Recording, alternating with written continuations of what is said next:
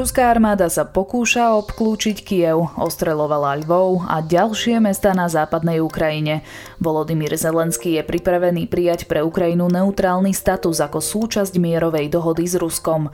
Tu sú najdôležitejšie udalosti z diania na Ukrajine. Je pondelok 28. marca. Moje meno je Jana Maťková a na texte sa spolupodielal aj Jakub Filo. Aj keď sa posledné dni objavovali početné správy o ukrajinských protiútokoch proti ruskej armáde severozápadne od Kieva, viaceré informácie naznačujú, že Rusi opäť prešli do protiofenzívy a potvrdzuje to aj ukrajinský generálny štáb. Námestnička ukrajinského ministra obrany Hanna Maliar tvrdí, že ruská armáda sa snaží vytvoriť koridor okolo Kieva a zablokovať dopravné a zásobovacie cesty. Rusi teda nepoľavujú v pokusoch zmocniť sa Kieva.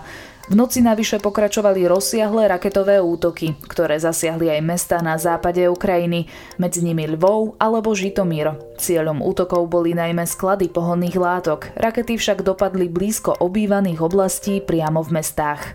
Ukrajinským silám sa však darí aj naďalej oslobodzovať niektoré mestá. Východne od Kieva sa podarilo oslobodiť obec Rudnické. Starosta Irpin tvrdí, že Ukrajina získala späť kontrolu aj nad týmto mestom. Miestne úrady tiež hlásia stiahnutie ruských síl z mestečka Slavutič, ktoré obsadili pred tromi dňami. Na mieste sa stretli s odporom miestneho obyvateľstva. Protesty pokračujú aj v ďalších ukrajinských mestách ako Cherson alebo Energodar. Ruské okupantské sily však aj naďalej unášajú starostov niektorých miest a obcí. Prezident Volodymyr Zelenský pripustil, že niektorých z nich okupanti zabili.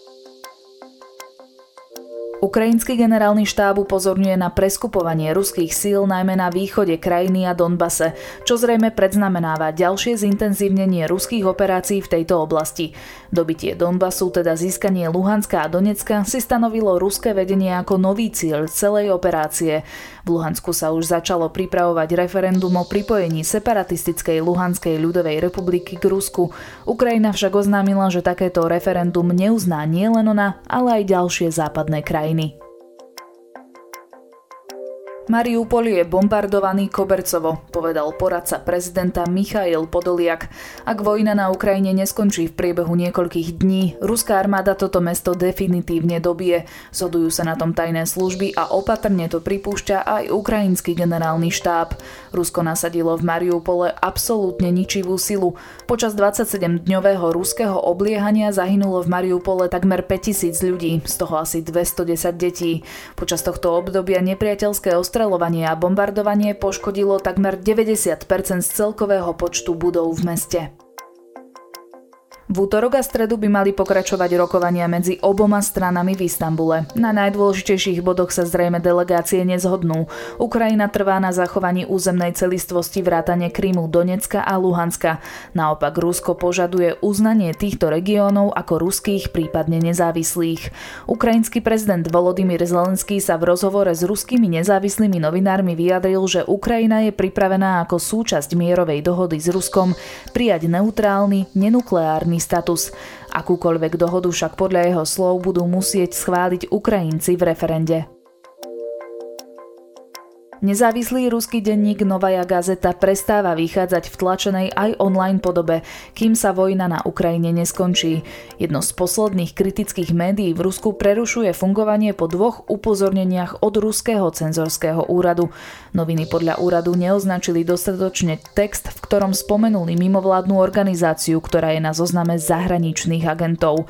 Redakcia pristúpila k prerušeniu fungovania, inak by jej hrozila likvidácia. Rusko vyhostilo troch slovenských diplomatov v reakcii na nedávny krok Slovenska.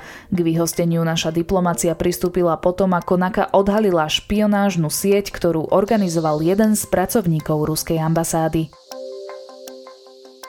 Balík opatrení, ktorý reaguje na príchod tisícov Ukrajincov utekajúcich pred vojnou na Slovensko, vstupuje do praxe. Jednou z očakávaných zmien je príspevok na ubytovanie, o ktorý môžu žiadať ľudia a firmy, ktoré prichylili utečencov so štatútom odídenca. Výška príspevku má byť 7 eur za dospelého človeka za noc a 3,50 eur na dieťa do 15 rokov. Balík opatrení Lex Ukrajina ďalej obsahuje aj to, že Ukrajinci s dokladom odídenca môžu poberať dávku v hmotnej núci, necelých 69 eur mesačne na osobu. Budú sa už môcť evidovať na úradoch práce a využívať programy na podporu ich integrácie. Na dnes je to všetko. Počúvali ste ukrajinský spravodaj, súhrn toho najdôležitejšieho zdiania na Ukrajine. Počujeme sa opäť zajtra večer.